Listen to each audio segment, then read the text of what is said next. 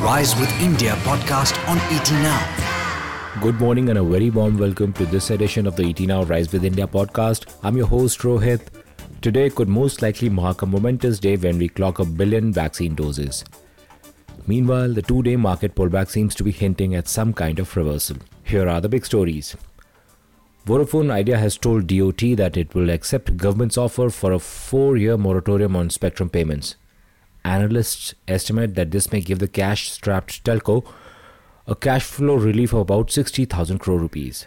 According to a news report in the Economic Times, the Tata Group is putting its e commerce logistics in place in Jamshedpur, Jharkhand, and Mithapur, Gujarat, as part of expansion of online deliveries to employees through its new super app.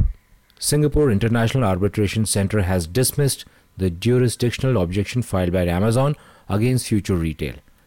SIAC said Future Retail is a party to the ongoing arbitration between Amazon and Future Group in the dispute over sale of Future Group's asset to Reliance Retail.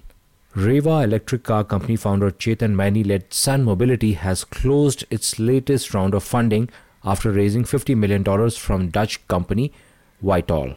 According to news reports, Tesla has urged Prime Minister Modi's office to slash import taxes on EV before entering the market.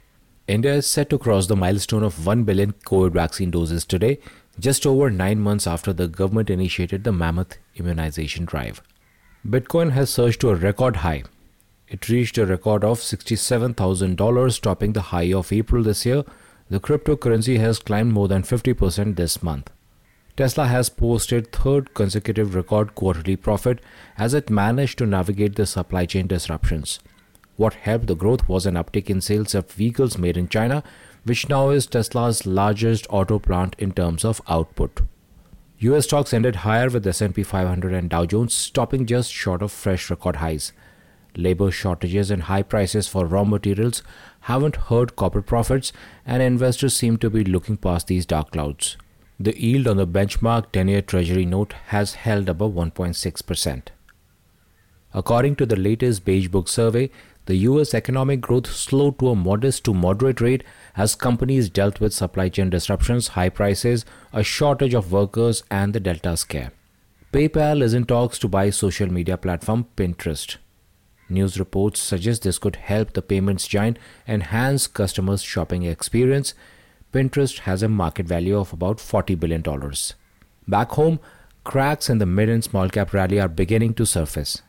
In past two sessions, these indices have fallen as much as 5%, raising concerns that the momentum could see a reversal. Bulls are taking heart that declines in the broader market since late March 2020 have not lasted for long thanks to the strong flows from individual investors. But experts warn against aggressive purchases in these segments even on dips as valuations are perceived to be high. FII's net sold shares worth about 1,800 crore rupees, while DII's net sold shares worth about 1,700 crore rupees. Let's talk about some of the active stocks this morning. Bandhan Financial has offered to buy Future Group's stake and acquire a controlling interest in Future Generali India Life Insurance, a three-way joint venture between Future Group, Industrial Investment Trust, and Italian insurer Generali. Tata Communications consolidated profit jumped 10.6% on year to 425 crore rupees in the second quarter due to lower operating cost and taxes. Consolidated revenue was down 5% to 4100 crore rupees on a decline in its voice business and moderation in data segment. Tata Industries is set to transfer its ready to eat meals business sold under Tata Q brand to the publicly listed Tata Consumer Products according to a news report. KM Birla is set to partner ADIA MD Hamid bin Zayed Al Nahyan to invest in digital only bank Zand. According to a news report in the Economic Times, initially the plan is to deploy 50 to 100 million dollars, but the quantum could go up in the future. Retail chain Shoppers Stop reported narrowing of its consolidated net loss to 3.68 crore rupees for the September quarter, helped by a comeback in sales. L&T Finance has reported a 10% decline in its consolidated net profit to 223 crore rupees for the second quarter.